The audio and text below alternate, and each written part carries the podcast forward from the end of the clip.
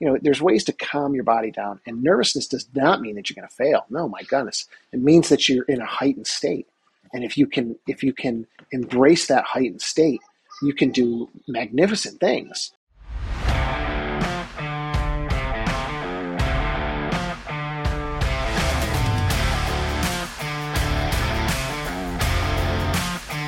This is The Tournament Code. We appreciate you taking the time to join us, Rob. We know your story right now as far as you're playing out there on the Champions Tour, but before we get to all that, let's start at the beginning. What got you into the game of golf? Got me into the game of golf. I grew up on a little executive golf course in Southington, Connecticut. My dad was a big drinker. He liked to just pound the alcohol, the vodka, hide it all over the house, and I didn't want to be in the house. So I found his clubs in the garage, and we had a little eighth hole. It was a little par four in the back of my house. I used to just hit golf balls into that green and just peg up the greens. And I never actually realized back in the day about ball marks when I was a little kid. I would just fire them in there. No wonder why I got chased off the golf course every day, because I was just making divots and firing them into that hole like it was nothing. So that's what got me in, and I got hooked right away. As soon as I found that, it wasn't like, I went out there every day to get away from my dad, even though I did. I just kind of went out there and I fell in love with it. So his drinking actually pushed me into finding golf, which was a blessing in disguise. And I just couldn't get enough of it. I did it before school, before the bus came at 7 a.m. And as soon as I got off the bus, I did it right when we got off the bus. So, the studies always took second base to it. And golf was always in the forefront. So that's how it started. That is cool. That's very providential that it worked out that way. And as far as playing golf, as you said, you got into it, got addicted to it, but playing in tournaments, how did you get into playing tournaments even? Did you play as a junior golfer much and in tournaments? Yeah, I did. My mom was a big advocate for me kind of playing. She saw me get chased off the golf course every day. So one day she was an intensive care unit nurse. She used to work night shifts. We grew up in a lower middle class family. It wasn't like, we had a lot of money, but my mom saved up a bunch of money to get me a membership. So the head pro came up to my door one day and handed me a membership card. He said, "Now you don't have to hit balls off the eighth hole. You can come to the first hole."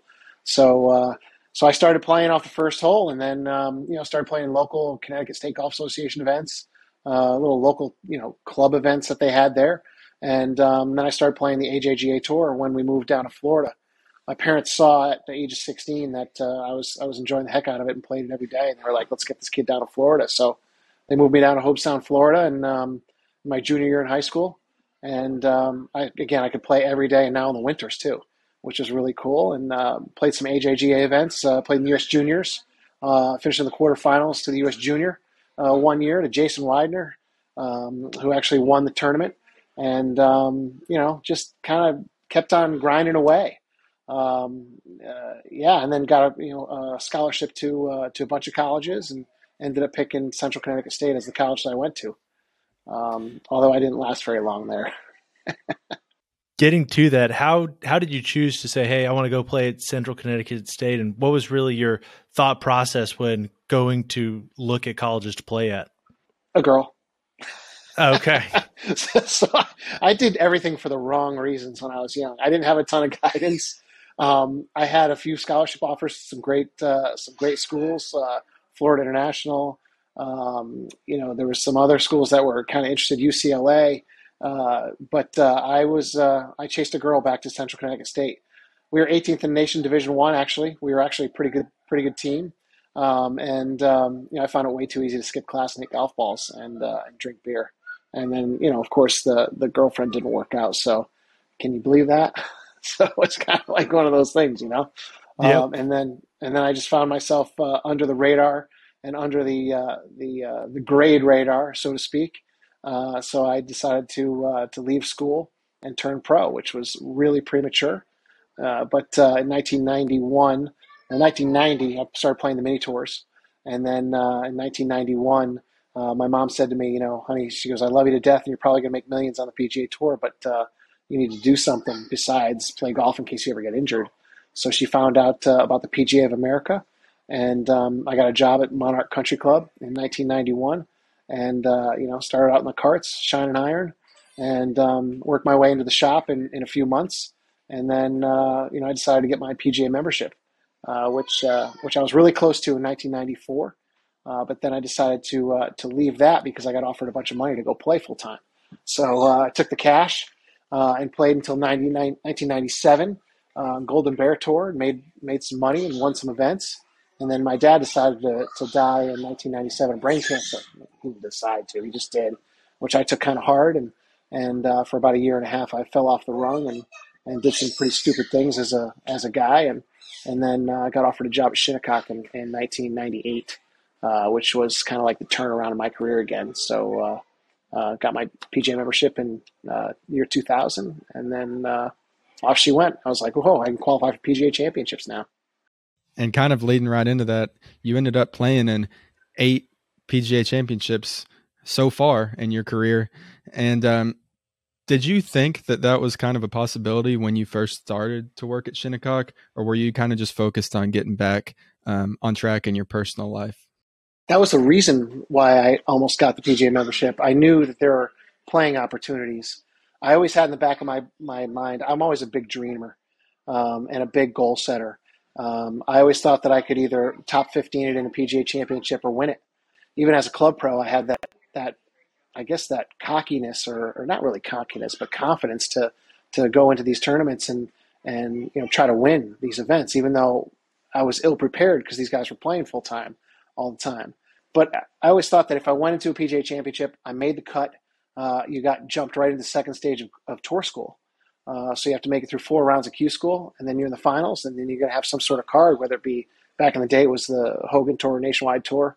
Now it's Corn Ferry Tour, and you could also just jump right into the PGA Tour if you played well enough. So that changed. I guess I don't remember what year it did, because now you have to go right through the Corn Ferry Tour to get to the PGA Tour. But when that happened, that was kind of a knife through the heart for me, because I didn't want to. By that time, I had a great job at Glen Arbor as the director of golf, and I didn't really want to go take a pay cut and travel and play the Corn Ferry Tour to get my PGA Tour card. I was enjoying being a club pro and playing majors and teaching lessons and running a high-end private golf club. It was a lot of fun.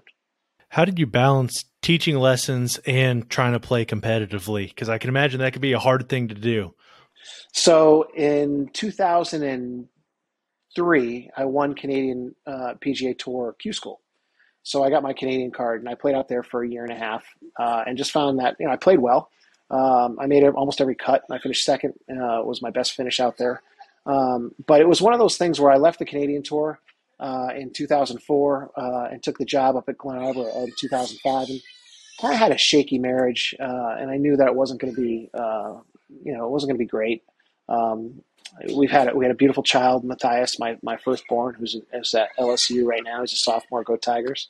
And when I left the Canadian Tour, I made a mental pact to myself to just grind away, because I wanted to still, either play the tour, get through Q-School, whatever it was, play in the PGA Championship to get to Q-School. But I also knew that the Champions Tour, when I turned 50, was going to be a big thing for me. So, how did I balance it? I got up in the morning. I worked out first thing, 6 a.m. Till 7. I would eat breakfast with my family from 7 to 7:30. I'd be at the course by 8, have a staff meeting from 8 to 8:30. I'd teach a few lessons until 10 or 11. I'd then have another staff meeting, see how everybody's doing, shake some hands, maybe practice for an hour or two, teach a few more lessons to like 2 or 3, check on everybody, shake some more hands, and practice till dark, work out, eat dinner, go to bed, rinse, wash, repeat for 20 years. That's heck of a work ethic right there. That is just what it took for me to get there. And in between, learn tricks on how to visualize and how to, see myself, getting to that point. Listened to a lot of people that I respected along the way. I got to meet some tour winners. I played with a lot of people in those PGA championships. I was never scared to ask questions. I was never scared to play with Dustin Johnson, to ask to play with Tiger Woods. I wanted to get out there and just learn from the best and see what I could do. Every time that I got into a major, I would play practice rounds with the top guys. And, I would ask them questions. Webb Simpson, Tommy Fleetwood, all these guys I wanted to learn from, because they were idols of mine. They were doing this thing full time. but also I had to balance, running a high-end private golf club. So, I never let the dream of myself playing full-time leave. I always wanted it to happen, but I also knew that I had to do a job, and I was vested in Glen Arbor Golf Club. And won Teacher of the Year, had a lot of accolades being there, Player of the Year a few times, played in all those majors, won almost every tournament up in the section. And, I just wanted a little bit more. I wasn't quite fulfilled, until I won Q-School in 2021, and that kind of made it complete. So was it hard to, let's say, you finally got to the major and you've played, maybe some tournaments throughout the year, but nothing compared to the PGA Championship? Was it hard to kind of just relax and treat it like any other tournament, or did you treat it like any other tournament? Yeah, I treated it like any other tournament. It's 4 rounds and you're on the biggest stage in golf, so you had to kind of get used to it. It was just one of those things where, I went in there with the goal of winning. I never won one. I made a few cuts. I made 3 cuts, I believe. But when I made that cut, my first cut in 2010, I knew that I could play out there because I felt comfortable. And I was under par for 36 holes at Whistling Straits, and some pretty good wind. And here I am, a part-time player, so to speak. I wasn't grinding out there all day. I was running a high-end private golf club and teaching lessons and coaching and being a dad and just doing all the things that you do as a club pro. I knew in the back of my brain that when I played with these guys out there that, I could hit just as far as them. I could make putts just like them. My short game was good. And I was nervous and excited, but I wasn't scared of being out there. It actually felt good. It felt comfortable. So that's why I decided to just keep going at it, because I knew I could break through sooner or later. And then finally, it just manifested in Champions Tour Q-School. Beautiful. And I want to get to that Champions Tour Q-School shortly, but I was just thinking when you were talking about playing in those PGAs and you mentioned asking Webb Simpson and Tommy Fleetwood, questions. What kind of questions did you ask those guys to learn from them? I asked about their managers. I asked about, how much they practice. What do they practice? How do they travel? What is it like on their family? What's the toll? What do they have to do with their bodies? Do they have to work out? How much are they working with their coaches? I would ask them anything that I wanted to know to see what I could add into my repertoire to see if I could get an edge. I know a lot of the other club pros, when they got into the events, would be a little intimidated by most of the tour pros. Granted, listen, I understood my place in those PGA Championships. People weren't there to see me. Okay. They weren't there to watch me play golf. They were there to see Dustin Johnson, Tiger Woods, Phil Mickelson, Tommy Fleetwood, Webb Simpson. They're there to see those guys. I knew my place. And I went in there with my ears and eyes wide open, and I worked my ass off like I always do. And I compared myself to those guys, and I just knew that if I could get the time to do it all the time, that I could get to their level.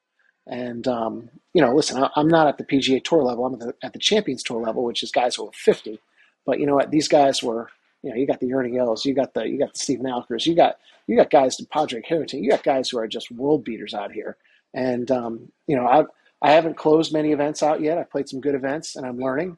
But I'm still confident, and I'm gonna win out there. I know it's gonna happen. I can feel it. I manifest it. It's just gonna happen. It's a matter of time. I'm a patient guy. I'm not gonna get down about anything. My first year out on tour, I maintained my card, and I'm ready to go out there this year again and maintain my card and finish higher on the money list and get a couple wins. It's just a matter of time. I just got to keep working on the right things. I love that confidence, and I love that mindset. And that has to be, a big reason that you were able to get through Q-School in the first place. And you talked about 20 years of work to get there, and you got through on your first try, right when you turned 50.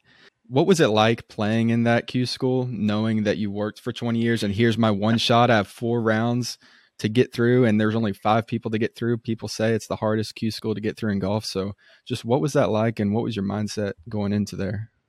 So, yeah, that's a great question. I'll be totally honest with you guys. I went in there and I wanted to get one of those 5 cards more than anything. And I've envisioned that. I envisioned you know, there's a few things that you can do in your life to really succeed. You can envision things to the smallest detail. And if you do that over and over and over, and when I talk about the smallest detail, I mean, I'll get to the Q-School part, but this is how I learned how to do this. In 2016, the Westchester Open was at my golf course at Glen Arbor. And I wanted to win the Westchester Open, and it was put on the schedule in 2015.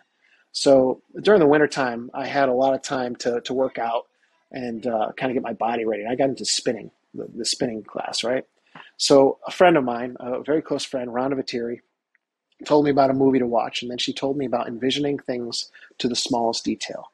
And I didn't quite understand what she meant, so I sat down with her at dinner one night, and she said, listen, you've got to see things to the smallest detail, not yourself hoisting a trophy.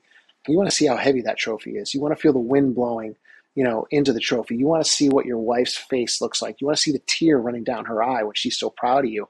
You want to see your little girl and feel her kind of run up to you and grab you. I had this vision of walking up the 18th hole with my son, Matthias. I've always wanted to lead him in a direction of showing him that if you work your ass off, you can get whatever you want. And I had this vision of walking up the 18th hole. And if you've ever been to Glen Arbor, 18th hole is kind of grand. It goes up this big hill, and a big white clubhouse sits up at top of the hill. And there's people that can stand on top and watch over the 18th green. And I had this vision of me putting my arm around him and saying, see what it's like, you know, when you work really hard to come up 18 with a 3-shot lead to win the Westchester Open. And I envisioned that while I was spinning every day. And I saw the tear coming down his eyes. And sure as hell, okay, I'm walking up the 18th hole with a 3-shot lead, and I put my arm around him. I mean, it still gets my hair to stand up. And I said, see what it's like to work really hard and you get the things that you want. And a tear was coming down his eye. And I won that tournament. But I had seen myself win it a year prior, and it happened. So you can envision things, and your power of the brain is really powerful. And people get scared of seeing things like that, and they don't want to do the work that it takes to do that. It's a powerful thing, and that's why I believe that I'm going to win, because I see myself winning out there. And I know that it's going to happen because I've put myself in that position so many times.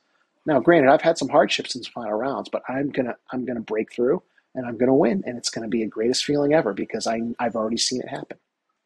And so when you were in Q-School, you'd already envisioned that happening? So I envisioned that call to my wife. I envisioned the call to my wife. I can't tell you how many times. The call of telling her that we did it. And it chokes me up every time because someone had a camera, and the guys at the Champions Tour had a camera when I got through that. Now, granted, you know, the night before the final round, I was a mess. I was in tears. I was praying to God. I'm calling all my friends. I'm calling all of my tour winners that I know. I'm calling Rich Beam. I'm calling Jim Herman. I'm calling these guys saying, what the hell do I do? How do I get this done? And every one of them said the same thing. Rob, just go out there and have fun and smile. You know, just go out there and have fun. Don't even worry about it. And I'm like, how do you go have fun when this is on the line? I mean, I'm 2 shots clear, but I'm 3 back. I mean, and they all just said, just go out and smile. Now, I'm going to preface that story to something as well, and we'll get back to that. There's a man, Andy Adcock, who's He's turned into a good friend of mine.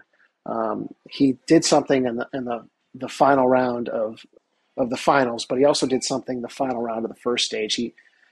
I talked to him on the 10th hole. I got to know this guy. He was just a patron, just kind of watching the tournament. And I struck up a conversation in the middle of the round, and he ended up looking me up and seeing how I was, you know, just kind of checking me out. So I was nice and said something to him. So he looked me up online, and before the final round of first stage, he came out to me, and he was standing by my cart.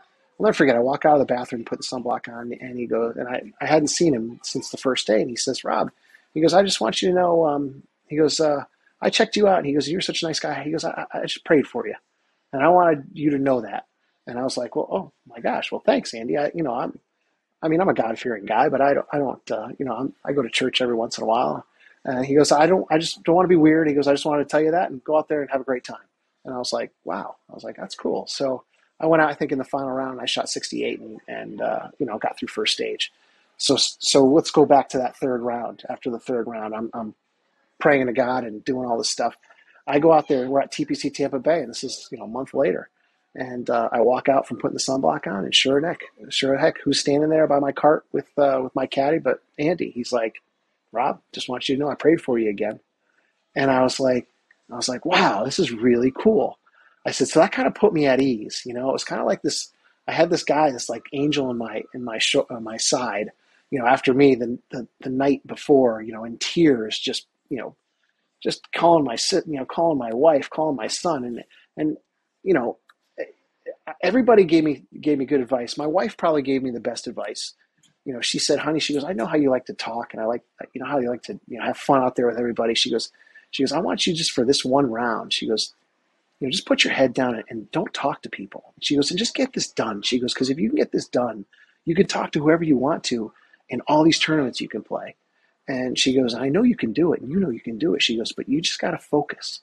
So I took her word for it. And everybody else's, and I smiled and I focused. I didn't talk to people, and sure enough, I had three holes to go, and I didn't know how I was playing in the final round. I mean, I knew I was playing okay, so I turned to my caddy and I said, "Todd," I said, "how are we playing?" I said, "What do we got?" He goes, "Well, you got three." So I said, "Okay, well, I got three. That must mean I got three shots clear of like getting my card." I'm like, "Sweet." I'm like, "Okay, that's pretty good." He didn't have, you know, good hearing, and he said, "No, Pro." He goes, "You got a 3-shot lead." He goes, "You're 8 under today," and I was like, "Really?" He's like, "Yeah, you're 8 under." He goes, "Just make 3 pars, man, and we're good." And I was like, "Holy shit!" I was like, I could, wow." I said, "This is pretty cool." So I went in. I got 3-shot lead. I made 3 nice solid pars, and then the next thing you know, one of my friends came and he gave me a big hug and he said, "Sacrifice," and I just started bawling, and all those years of work just kind of came out in that one moment. And here we are, you know, we're chasing the dream out in the Champions Tour. It's the darndest thing. It's really freaking cool. That, you know, so that is just super awesome and a really, really, really incredible story. And I think it's important to note something that came to mind for me to the junior golfers that are listening to this. And it's just because you feel nervous or just because you feel like you said, you were just in tears, you were praying, you're calling all your friends, you just did not know what to do.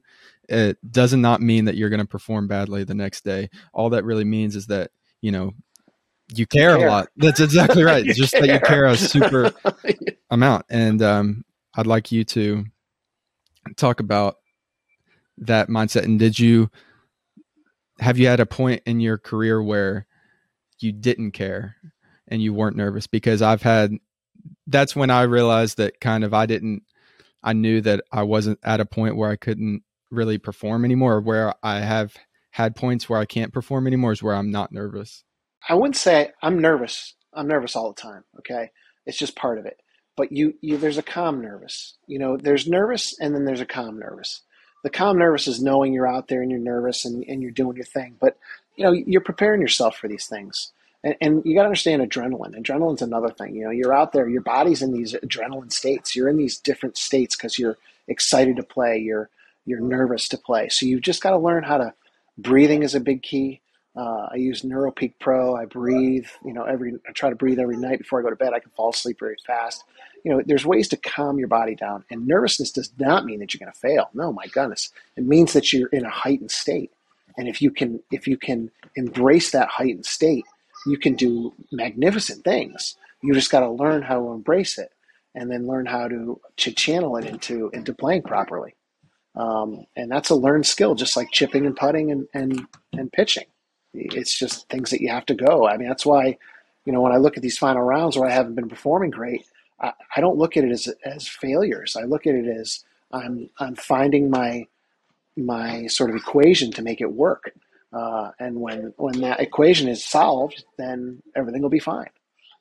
So you just got to keep plugging away and don't get discouraged and just keep having fun with it and work your tail off. And that's what I continue to do. That's a great mindset. And it's something that I see from a lot of friends of ours and people we talk to who are younger pros, you know, in the 24 to 22 range. They don't have the life experience or the maturity to at least be able to look back and realize not that things don't matter, but to put everything in perspective, but also embrace that moment. To them, it can sometimes become more than the moment more than it is. And in your case right there, that third round, you know, you're reaching out to everybody. I can imagine that that was probably one of the most nervous times you've ever experienced before a tournament. 100% most nervous I've ever been.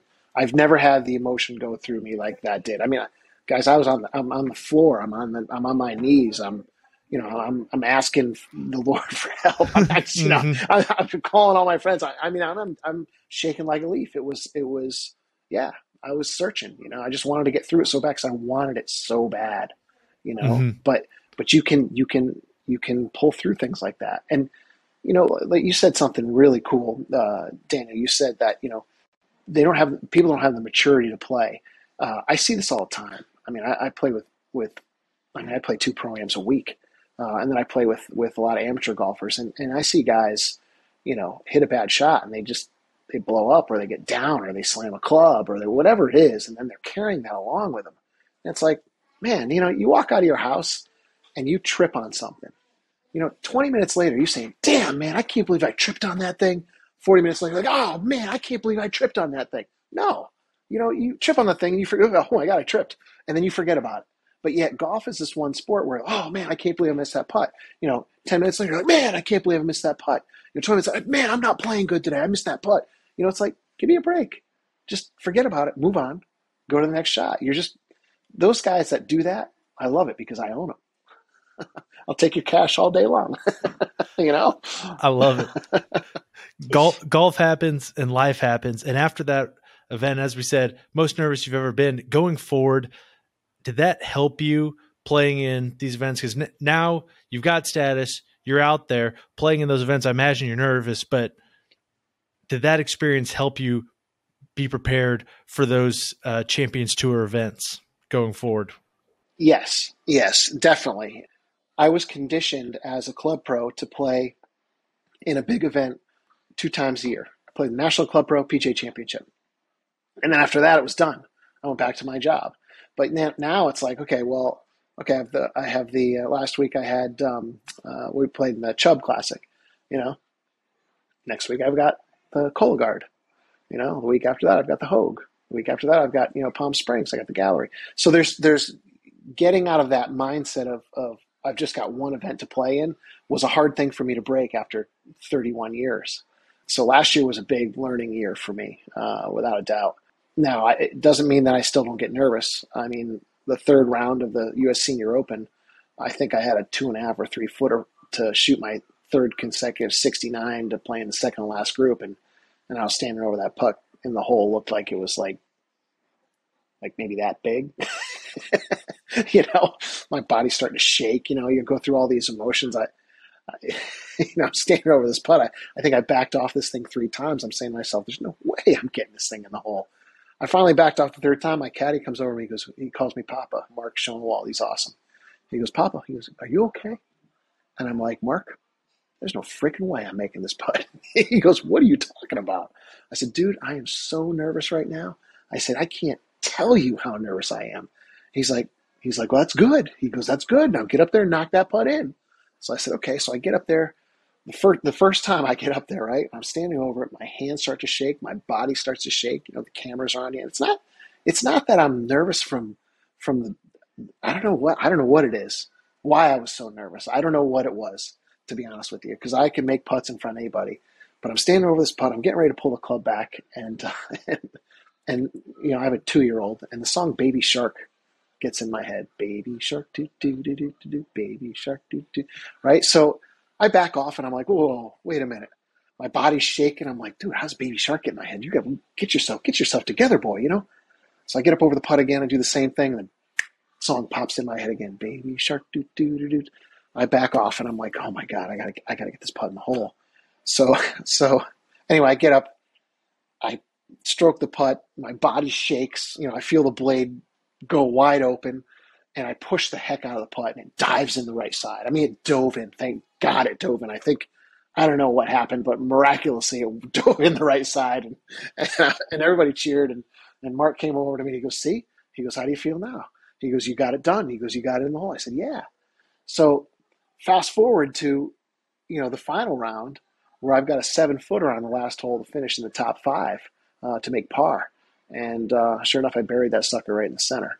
So once you get through those finish lines, you learn and you say, okay, I can do that. This is just golf. It's just golf. So yeah, all these learning experiences I'm learning. It's my first year out there, first year playing full time. And these guys have been doing it 30 years. So I don't mind sharing these experiences and tell people how nervous I was, because over that 7-footer, I wasn't as nervous as I was over that 2-footer. You know, it gets easier. Those are both instances where, you know, you had pressure on you and you succeeded. And once you had that level of success, you're like, okay, like I've been here before, I've done it. Sometimes, you know, just through luck and other things that happens to people, and, you know, they miss a putt for one reason or another. Are there any times where you've had pressure and you failed, and how have you learned from that? Yeah, sure. I was, oh my goodness. Yeah. To the New York State Open.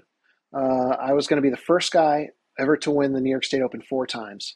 And this was 2019 maybe, or 18, 19, somewhere around there. I had a 1-shot lead going into 18 after burning 17 at Bethpage Black. And I hit a perfect 3-wood right down the middle, wedged down the green to 24 feet. Perfect. Left my first putt about 3.5 feet short, and I had a 3.5-footer to win. And I missed it. I pulled it. You know, I was nervous and I pulled it. I went to a playoff and you know, lost in the first hole of the playoff. So yeah, I was really nervous on that putt. And then to not win, you know, in a playoff was a bummer, to not become the only 4-time champion of the New York State Open. Yeah. So you failed that. What did I learn from that? I learned to just calm yourself down, you know, take a breather, you know, take a breath. Everyone will wait for you. It's golf. It's okay. The 54th hole of the PGA Championship in 2010, I was, I think, 5 or 6 shots off the lead going into my 54th hole. I hit a good drive down the right side. I had 175 into the 9th hole at Whistling Straits, and I hit a 9-iron just to the right, took up kind of a bad bounce into a bunker. And this is 2010. This is back, you know, a few years, and 9 and 18 kind of come in together. And Tiger was coming off 18, and I was in the bunker, and I knew he was coming up 18, and I was getting ready to hit my bunker shot. And instead of taking my time and waiting for him to come up, because they were announcing everybody that came up to 9 and 18. You know, I wanted to get this bunker shot in the hole. I'm like, get it done. Come on, you're 6 shots off the lead. You gotta get it done. Get it, come on, get it. So I caught this bunker shot a little heavy. You know, it kind of rolled up the hill and then rolled back down into my footprint. You know, and that was a deep footprint, man. You know, I chunk it out. I had a long story short, I make 9. You know, on my last hole. You know, I went from 6 shots off the lead to, you know, 7, 8, 9, 10, like 12 or 13 shots off the lead. You know, so those are 2 things that you just learn from. What did I learn from that experience? Take your time, stand back, take a breath. You know, it's okay. They'll wait for you. No one's going to go anywhere. The hole's not going to move. Mm-hmm. Same thing. 71st hole of the U.S. Senior Open last year, playing with Ernie Els. I think I was even par going into, I was in second place, I guess, going into my 71st hole. Par 3, my caddy, Mark Schoenwald, tells me, Rob, hit at the front right portion of the screen. I said, Mark, I just came off birdie off 16. I said, I'm going right at this flag. I got wedge in my hand. He goes, Papa, he goes, you got to go on the right portion of that green. He goes, it's a firm green. I said, I can stop this wedge. I just, give me the wedge. Give me the wedge. I got a wedge in my hand. I can go right at this thing. So sure enough, he's like, you pull your club. He goes, you do your thing. He goes, you got it in your brain. You do it. I hit this wedge perfectly, you know, perfect right at the flag. I'm like, oh, watch this. Here comes another birdie, you know, boom, 2 bounces, goes over the green, by about this much and rough about that thick. And I'm standing up over that shot. Ernie Els hit it on the front right of the green. And he says to me, he goes, hey, he goes, Rob, you want to come up? And I was like, yeah, I want to come up. Another instance where I should have just said, okay, now Ernie, you come up. I should, you know, it's okay. You come up. I'm going to just relax. I hit this shot 50 times in a practice round. I was ready to hit it. Of course, what do? I get up to it, you know, got a little quick with it, caught a little thin, you know, kind of bladed it, you know, on the green, but 60 feet and I 3-putt, right? So almost made the 60-footer, hit the edge. But then it went 4 feet by, I didn't make it. So, you know, that hole cost me what, $200,000, maybe $300,000. I don't know, something like that. But all these learning experiences are learning experiences. You don't tell yourself that you're terrible. You don't tell yourself that you're not worthy of it. You got to learn. It's okay. That's just keep putting yourself there. Good things will happen, but look at it in a positive light. Don't look at it as a negative thing. Look at it as, okay, I learned from that. Now, what should I have done? Ernie Els. No, Ernie, you go ahead. It's okay. Bring it up, buddy. I'll wait. It's cool. I'm one of those guys who's got a lot of energy. I don't know if you can tell by the way I'm talking, right? I like to just go and go and go. So, those are the things that I've got to learn, and those things that I am learning. Absolutely. And something interesting there with all three of those instances, you said you learned, hey, I probably need to slow down, take a breath. And you mentioned earlier, there were some breathing techniques that you used. Can you tell us a little bit more about your breathing and your process for trying to slow down, calm down, and take things easy? Yeah. So there's a thing that's called the neck belt. And it's run by NeuroPeak Pro. You put it around your waist, and you can really just kind of balance out your breathing rhythm. And as you balance out your breathing rhythm, you get into a normal, natural state of unanxiousness, so to speak. So, that's what I've been doing. And then when I'm out there, I just make sure that I breathe through my belly. You don't want to really breathe in your chest. You want to breathe through your belly, get your belly out, going back and through, and just get yourself in that relaxed state to just kind of help you, calm yourself down and get yourself into that normal, just like when you're playing with your buddy's state. So, I do a lot of that, and do a lot of that at night too. Very cool. Well, you mentioned earlier, you said when you're playing in the PGA Championships, you weren't afraid to ask people questions. You weren't afraid to learn from them. And on the Champions Tour, you got a bunch of other guys who have been playing golf for a really long time, Ernie Els, among many others. Do you also ask them questions when you're out there? And if so, what are the things that you've learned? Oh, gosh, yes. Jerry Kelly was a great, sounding board right when I got my card about travel and how to do it, where to stay. I've gotten a few great short game tips from Alex Jaca and David Frost. And, they're just, these guys see me out there, trying to work hard. I understand I'm not a legend. I understand that I qualified for their tour, and I'm just happy to be out there and having a place to play for these great purses and to be able to learn from these guys. It's incredible.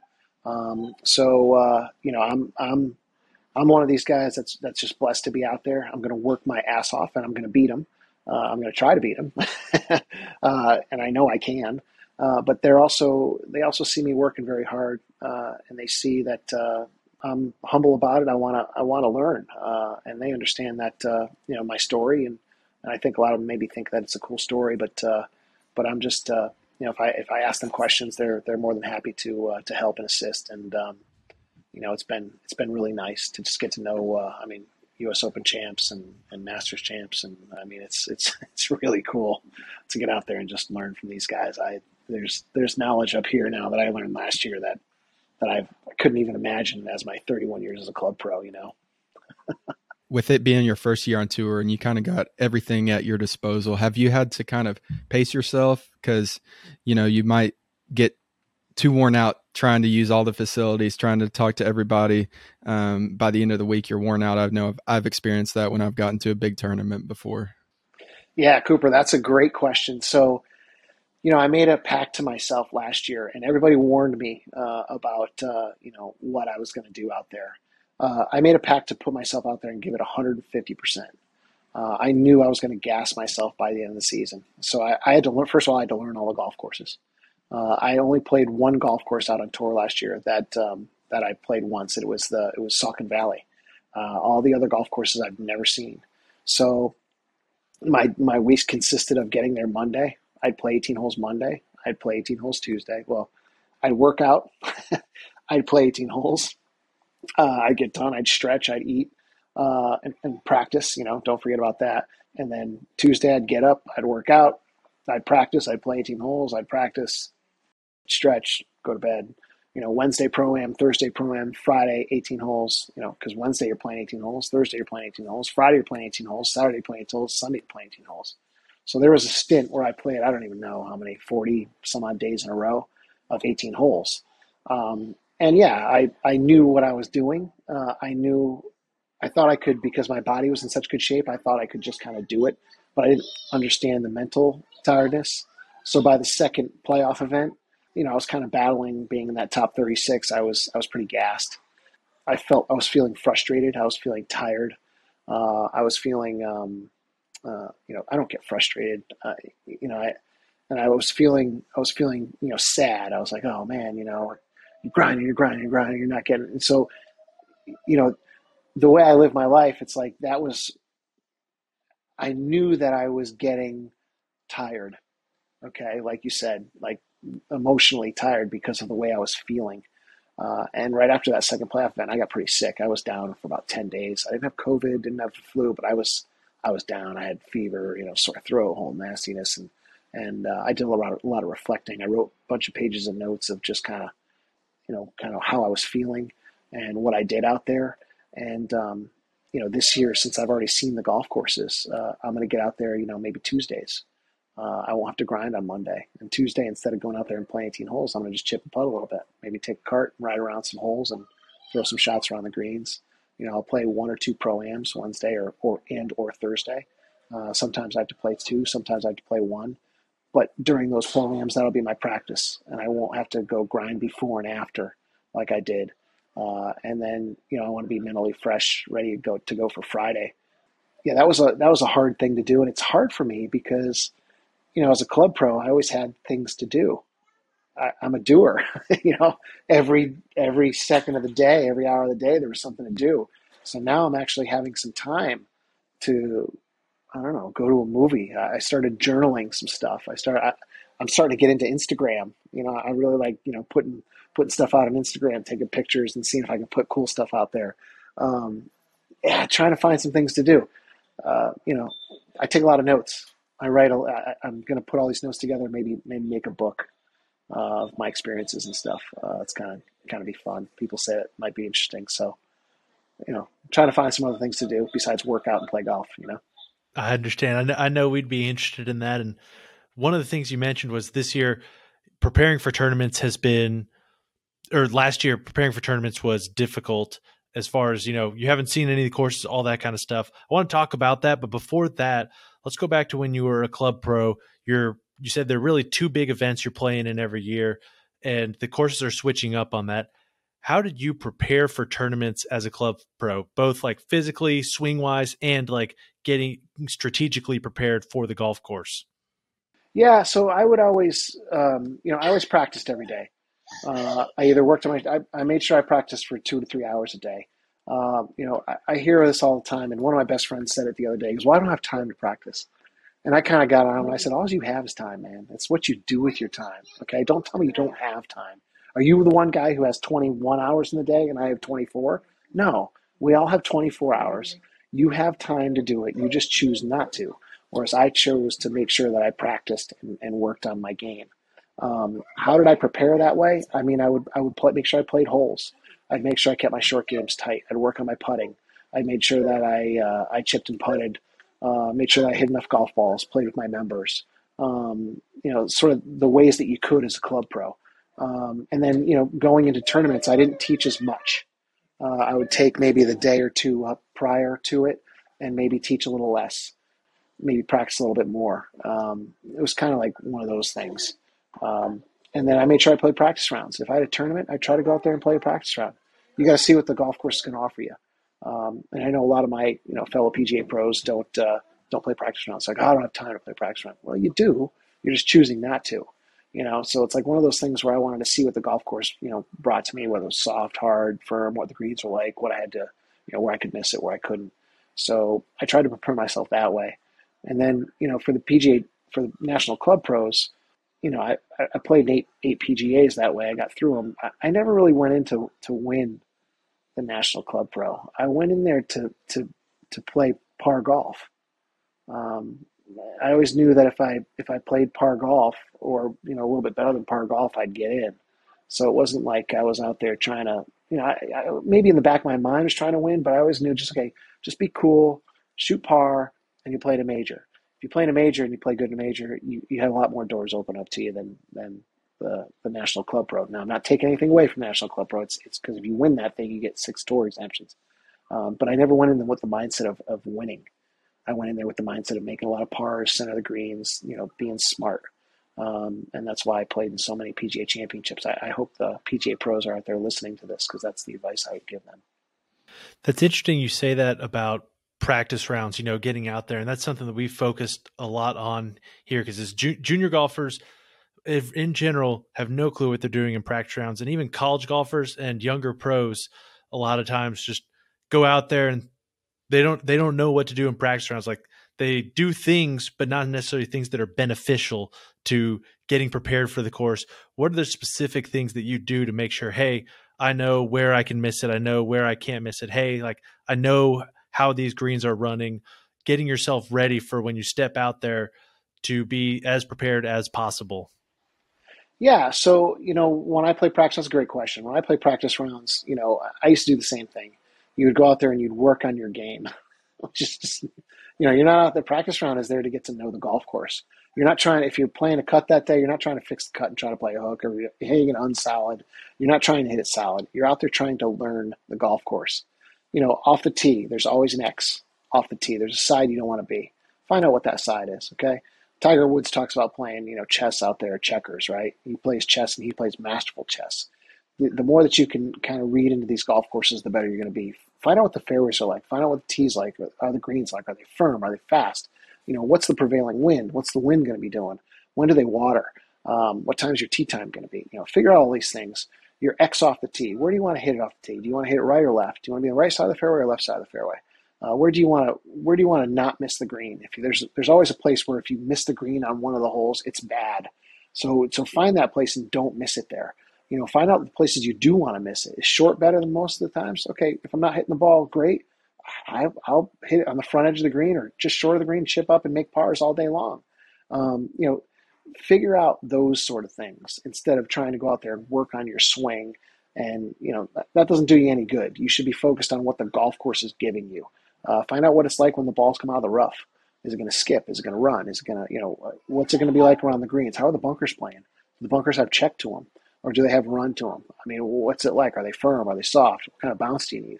There's all sorts of different techniques that you got to think about when you're out there playing those practice rounds. So those are the things that I think about.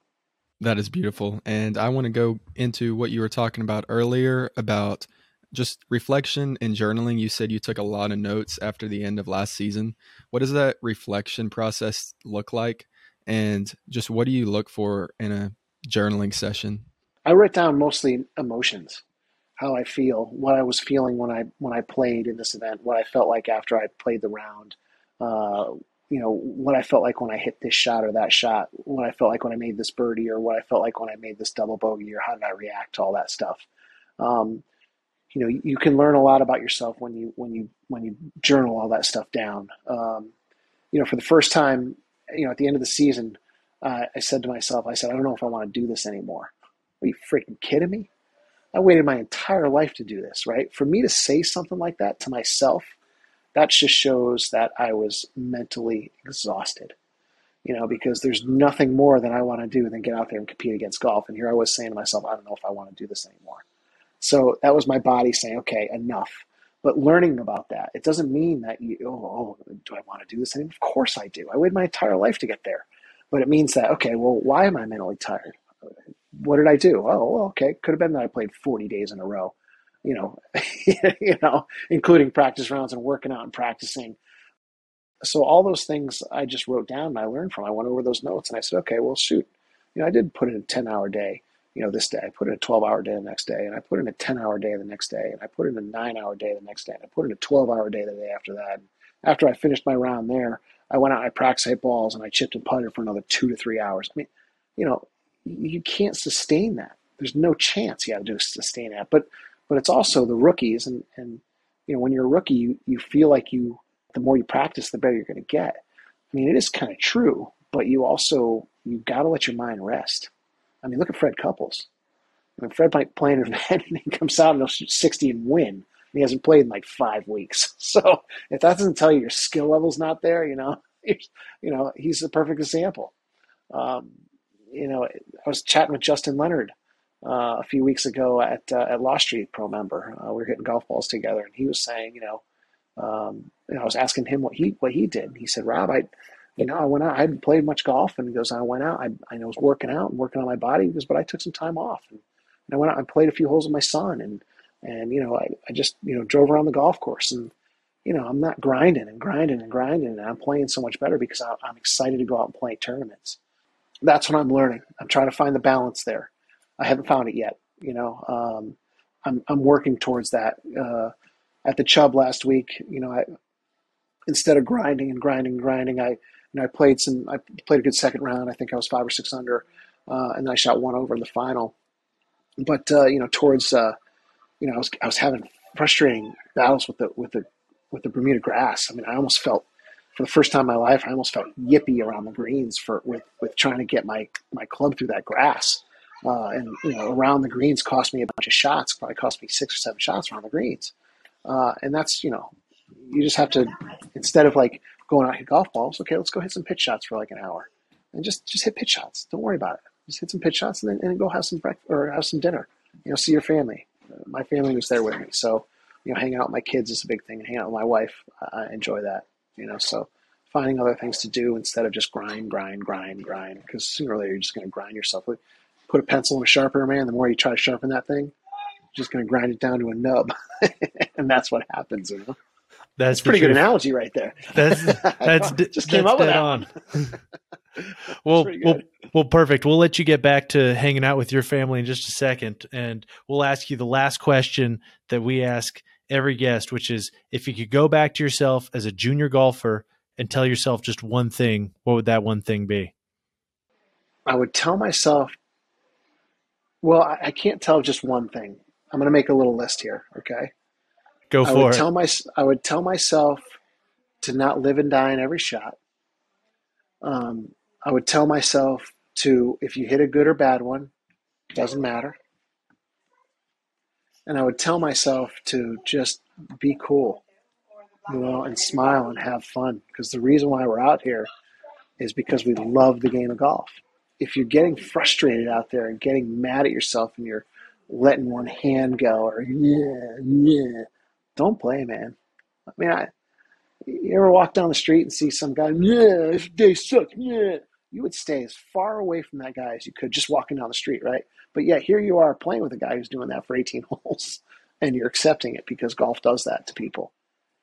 Just don't let that happen and enjoy it, and you will become a good player because if you just let the positive stuff go into your brain and just forget about the negative stuff, man, yeah, you don't have any scar tissue. I guess that would be my advice to myself as a younger person and all the other younger people out there. That's beautiful. Well, as you mentioned, you're on Instagram and other social media. So if people want to find you, learn more about you, et cetera, where can they find you on social media? Yeah, Instagram, just go to Rob Labritz Golf. And same thing on Twitter, Rob Labritz Golf, Facebook, roblabritz.com. LinkedIn as well. If you're into that stuff, you know, go to Rob Labritz on LinkedIn. I will, if you shoot me a message, you know, I'll answer you. I'm not one of those guys who thumbs through it. And you know, reach out to me. And if you're ever out there, and please come up to me, say hello, say, you know, I heard you on this podcast or this way. I will stop and talk to you. I love to talk to people, meet people. I'm not the guy to brush you off and say, I got to do it later. I will sit there and chat with you about whatever you want to know. So, yeah, that's it. Awesome. Be sure to give Rob a follow. And then if you're listening to us on Apple Podcasts or Spotify, please subscribe and leave us a rating. And then if you're listening on YouTube, please like and subscribe. This helps us get our message out to more people. Additionally, if you're trying to find us on social media, we're on Instagram at The Tournament Code and on Twitter at Tournament Code. As always, we look forward to getting together and diving in deeper to what it takes to play elite tournament golf.